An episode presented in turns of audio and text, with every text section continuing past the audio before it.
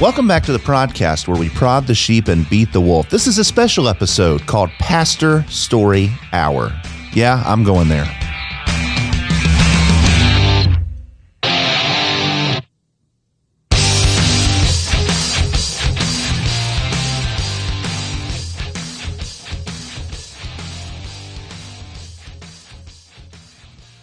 We live in a drag queen story world.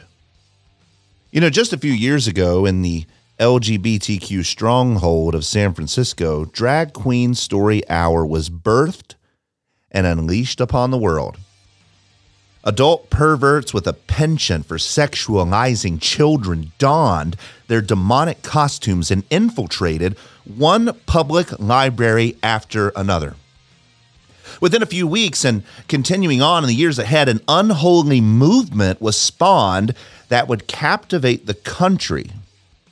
Today, in libraries all across this nation, the mentally disturbed and morally degenerate continue unabated, mustering all of their energy that they can spare to bring the kids, to bring our kids into their world of seedy shadows and dank darkness. Enough is enough. Point one we need to stop being turtles. When I was deployed to the National Training Center in Death Valley, California, one of our pre mission briefings was about a local indigenous turtle. Now, apparently, whatever the poor beast, whenever that poor beast felt frightened, it would hide in its shell which to me seemed like a kind of fairly normal thing for a turtle to do, right? But if the predator persisted, if it, for instance, picked up or jostled the frightened testudine, the turtle would do the unthinkable and it would actually urinate in its shell, drowning itself in its own urine. Apparently, you really could scare the pee out of this animal and it would inevitably kill it. Now, knowing about this was extremely important for the United States Army because this particular turtle was on the endangered species list. And it came with a hefty price tag. And the last thing you can imagine Uncle Sam wanted to do was one of his boys accidentally suiciding this poor turtle with a very peculiar defense mechanism. This, unfortunately, is what many churches and many Christians in the United States have become. You see, instead of rising to the challenge of our day like lions, or becoming salt in a decaying culture and light in the midst of darkness, far too many have ran back and began hiding in their shells. And the moment that culture flames up against it, is it any wonder that we look like we've wet our pants and that we appear like we're dying? What we've done is we've adopted the cultural engagement strategy of a Death Valley turtle. Instead of continuing that miserable and failed approach, I'd like to offer something different because I believe it's time for us to be honest as Christians about who we are. We do not support the perversion of our children. We don't stand idly by while the perverts in our society, in the line of Kinsey, continue to perform disgusting social experiments on our kids. Enough is enough. Now, finally, is the time for the church to wake up and to begin speaking the truth in love, which most definitely requires speaking. It is time for us to stand up for truth so that the nation that, that we live in doesn't continue to fall into rancor and danker error. Now, is the time for us to boldly herald the truth from the Word of God, even if it conflicts with what society elites are shoving down our throat, and even if it conflicts with some people's view of niceness. Enough is enough. Which that brings us now to Pastor Story Hour. What is it? Well, Last month or so, one of my friends named Michael Foster, he's a fellow brother in the CREC denomination. He's also in the Augustine Presbytery, which I'm a member of. He's definitely not a turtle. Announced that he was doing a pastor story hour at his public library, and he announced that on Facebook. Soon thereafter, I saw that Dale Partridge, not related to a bird, would do the same thing, followed by Kirk Cameron and then several other pastors around the country. Now, I watched and noticed that the Lord was moving in this. And as I was passionate for discipleship, for the discipleship of our children, and encouraged that our families might be blessed by something like this, I decided that I was going to reach out to our local library here in Massachusetts and I was going to try a similar thing to see if the Lord would open up a door for us to do this as well. I now let me be honest, I felt sure that one church, one pastor could not change the world. Like us doing this is probably not going to end drag queen story hour. But if I was inspired by just a few men who were doing this, and if I begin doing this, maybe I could inspire just a few more men to begin doing this as well. Maybe we could start a movement. Maybe, just maybe, one library at a time, all across this country, we could begin teaching our children who their God is, why his plans for their life are best, and how following him will lead to a life of joy and peace.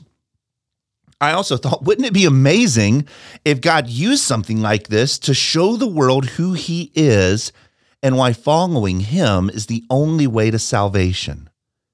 Now, at the time of this recording, it was yesterday when I found out that the library accepted my request. They approved it. So we have reserved our very first spot for Pastor Story Hour at the Chelmsford Public Library. I'm going to give you the skinny on the details now. We are going to be meeting at the Chelmsford Public Library on Friday, January the 13th at 11 a.m. to 12 p.m. Now, I chose this time for two reasons. First, the public library has got a lot of requests and not that very many spots available. So I had to pick what we had, and I wanted an hour to be able to do this. But the second thing is that I thought families could come before lunch and that they could leave with plenty of time for food and naps and all of that so that that time slot of the ones that I had to choose from seemed like the best one. Now, if it doesn't work out for everybody, that's okay. I'm going to be doing this more than once. I'm hopefully going to be doing this once a month. And if there's better times, just reach out, let me know. I'd love to consider other options as we continue doing this in the future. Now, this gets to the point of how can you help? I want to offer four things. As you can imagine, the unholy trinity in the world, the flesh, the devil, hate when Christians bring the gospel into the public square. Satan has been working overtime for the last 50 years or so to muddle marriage, redefine sex and gender, and to cause a rising generation of children to adopt the disgusting sexual ethics of Brave New World. I do not expect that this fight is going to be easy, which no fight is. But I actually think that it will be a fight. It's a fight worth fighting, both in material and spiritual realms, and it's a fight we must win. With that, I'd like to ask you to help me with four things. Number one, if you're a pastor and you have time in your schedule for the discipleship of children in your area, and you don't like seeing Drag Queen Story Hour coming into your town, and you want to see Christ reign supreme through your public library, and you want to do something that's going to immediately have impact on the life of a child, then I ask you to do the same thing. I'd ask you to call your library register for a pastor story hour, choose a book that's going to immediately engage with the child and teach them biblical truth, and then go and do it. Take pictures of it, post it on social media, let the world know that Christ reigns and that we will not stand by, and let the world redefine truth. That's the first thing. Pastors, get involved.